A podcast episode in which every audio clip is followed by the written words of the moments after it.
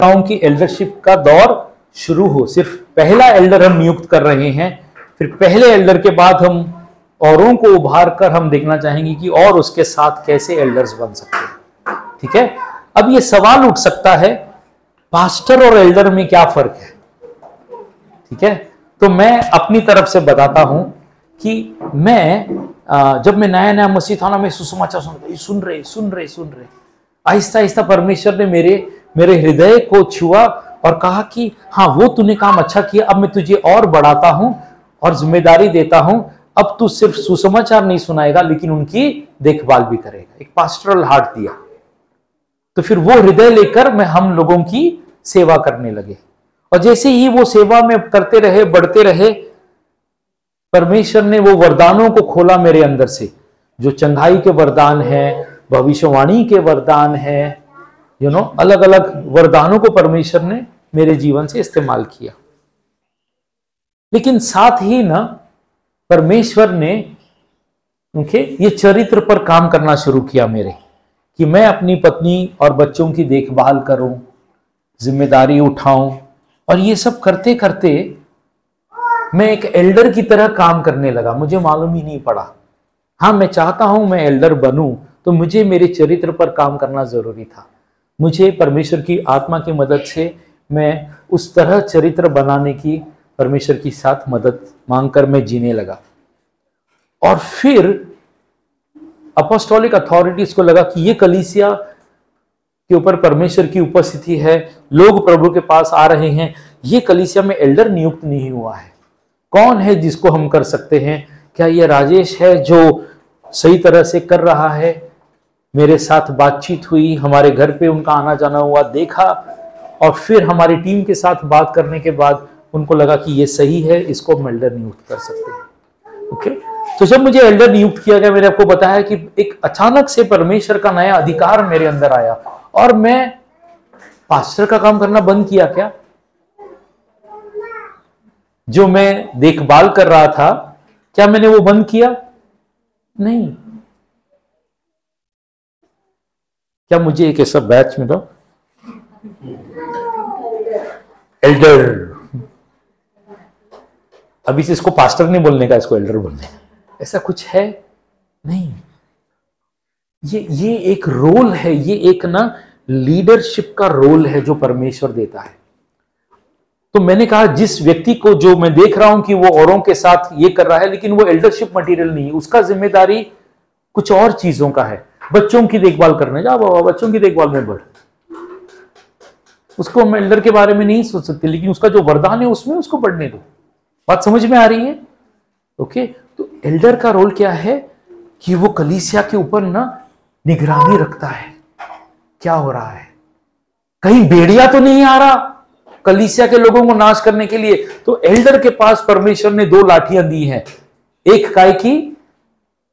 ऐसे वाली। बाहर जा रहा है, उसको अंदर ला, अंदर आ अंदर आ जा। और दूसरी लाठी दी है भेड़िए को ठक करके मारने की। समझ में आ रहा है? चल, भाग यहाँ से। तो आइए, मैं एंड करने से पहले बाइबल में एक और वचन को आपके सामने लेकर आना चाहता हूँ, जहाँ पर मुश्किल खड़ी हो गई। एल्डर्स नियुक्त हो गए थे। और जब मुश्किल खड़ी हुई तो तब कैसे परमेश्वर का कलीसिया बढ़ता गया? ओके? प्रेरितों के काम चौदह में हमने ये देखा, एल्डर नियुक्त हुए। प्रेरितों के काम पंद्रह में। वहाँ पे स्क्रिप्चर है उसमें यस प्रेरितों के काम पंद्रह दो। कोई पढ़ेगा हिंदी में? एक समस्या खड़ी हो गई थी। जब पौलुस और बरनबास का उनसे बहुत बड़ा झगड़ा और वाद विवाद हुआ तो वहाँ ठहराया गया कि पौलुस और बरनबास और हम में से कितने और व्यक्ति इस बात के विषय में यरूशलेम को प्रेरितों और प्राचीनों के पास जाए? ओके okay, कोई पहला भी पढ़ो क्योंकि मालूम नहीं कि क्या प्रॉब्लम है ना। पंद्रह का एक पढ़ो बाद में दो पढ़ो। फिर फिर कितने लोग यहूदी से आकर भाइयों को सिखाने लगे कि यदि मूसा की रीति पर तुम्हारा खतना न हो तो तुम उद्धार नहीं पा सकते। जब पौलुस और बरनबास का उनसे बहुत बड़ा झगड़ा और वाद विवाद हुआ तो वहाँ ठहराया गया कि पौलुस और बरनबास और हम में से कितने और व्यक्ति इस बात के विषय में यरूशलेम को प्रेरितों और प्राचीनों के पास जाए। दिख रहा है? प्रॉब्लम क्या हुआ? जब लोग वहाँ पे कलीसिया में प्रभु के पास लवलीन थे तो यरूशलेम से कुछ लोग आए, बोला, अरे, तुम यीशु को मानते हो? यीशु यहूदी है, हम भी यहूदी है। तुम्हारा खतना होना चाहिए।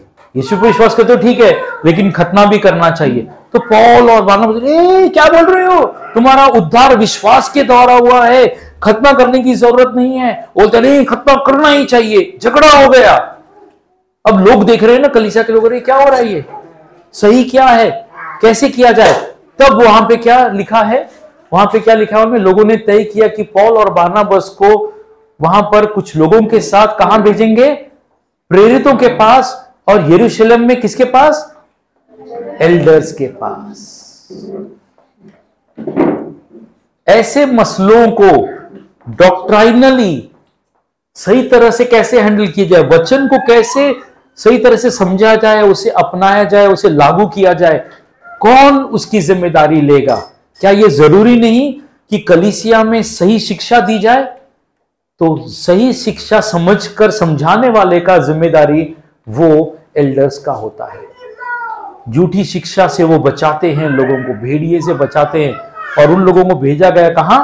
यरूशलेम। ये सवाल लेकर। आप जानते हैं, वहाँ पर जाने के बाद उन्होंने एक सलाह मशवरा किया। आत्मा की अगुवाई में उन्होंने एक निश्चय किया। उसके बाद कलीसियाएँ फिर फैलने लगी। ये कंफ्यूजन नहीं आया।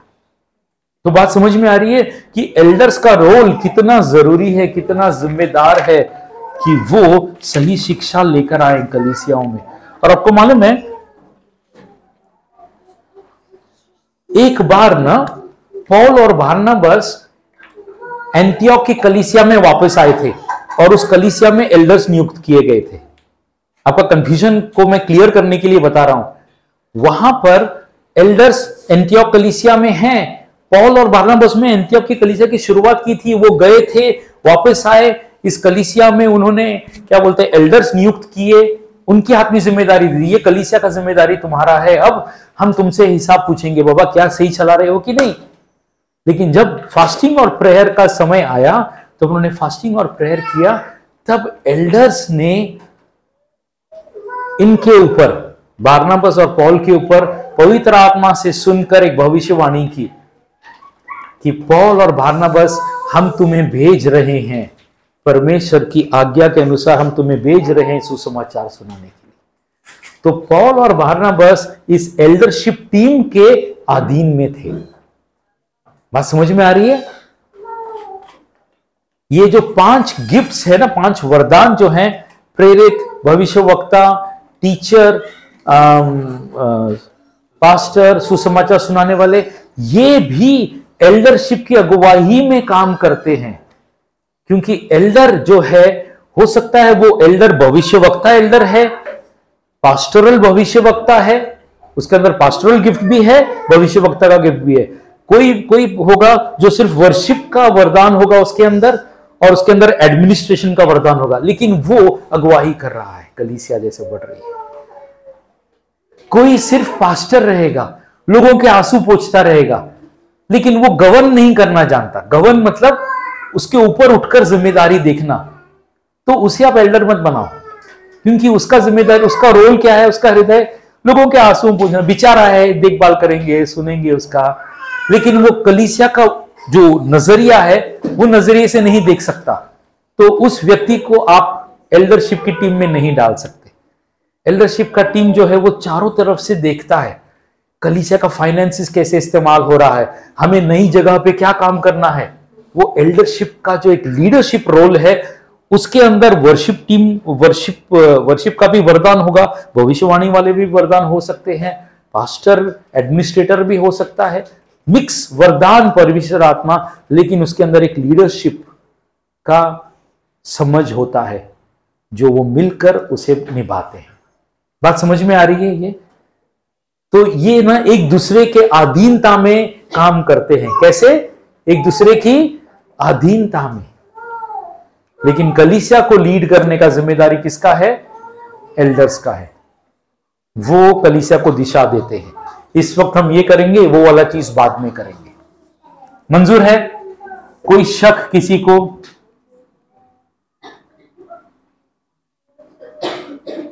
सांगा। ठीक अगर किसी को कुछ ऑब्जेक्शन है कि आनंद नायक को हम नियुक्त नहीं करें तो बेशक मुझसे मिलिएगा। हम सुनेंगे और देखेंगे कि क्या कारण है, जायज़ कारण है या नहीं है, और फिर हम इस चीज़ को आगे बढ़ाना चाहेंगे। ठीक है? माफ़ करना, मैंने बहुत समय ले लिया।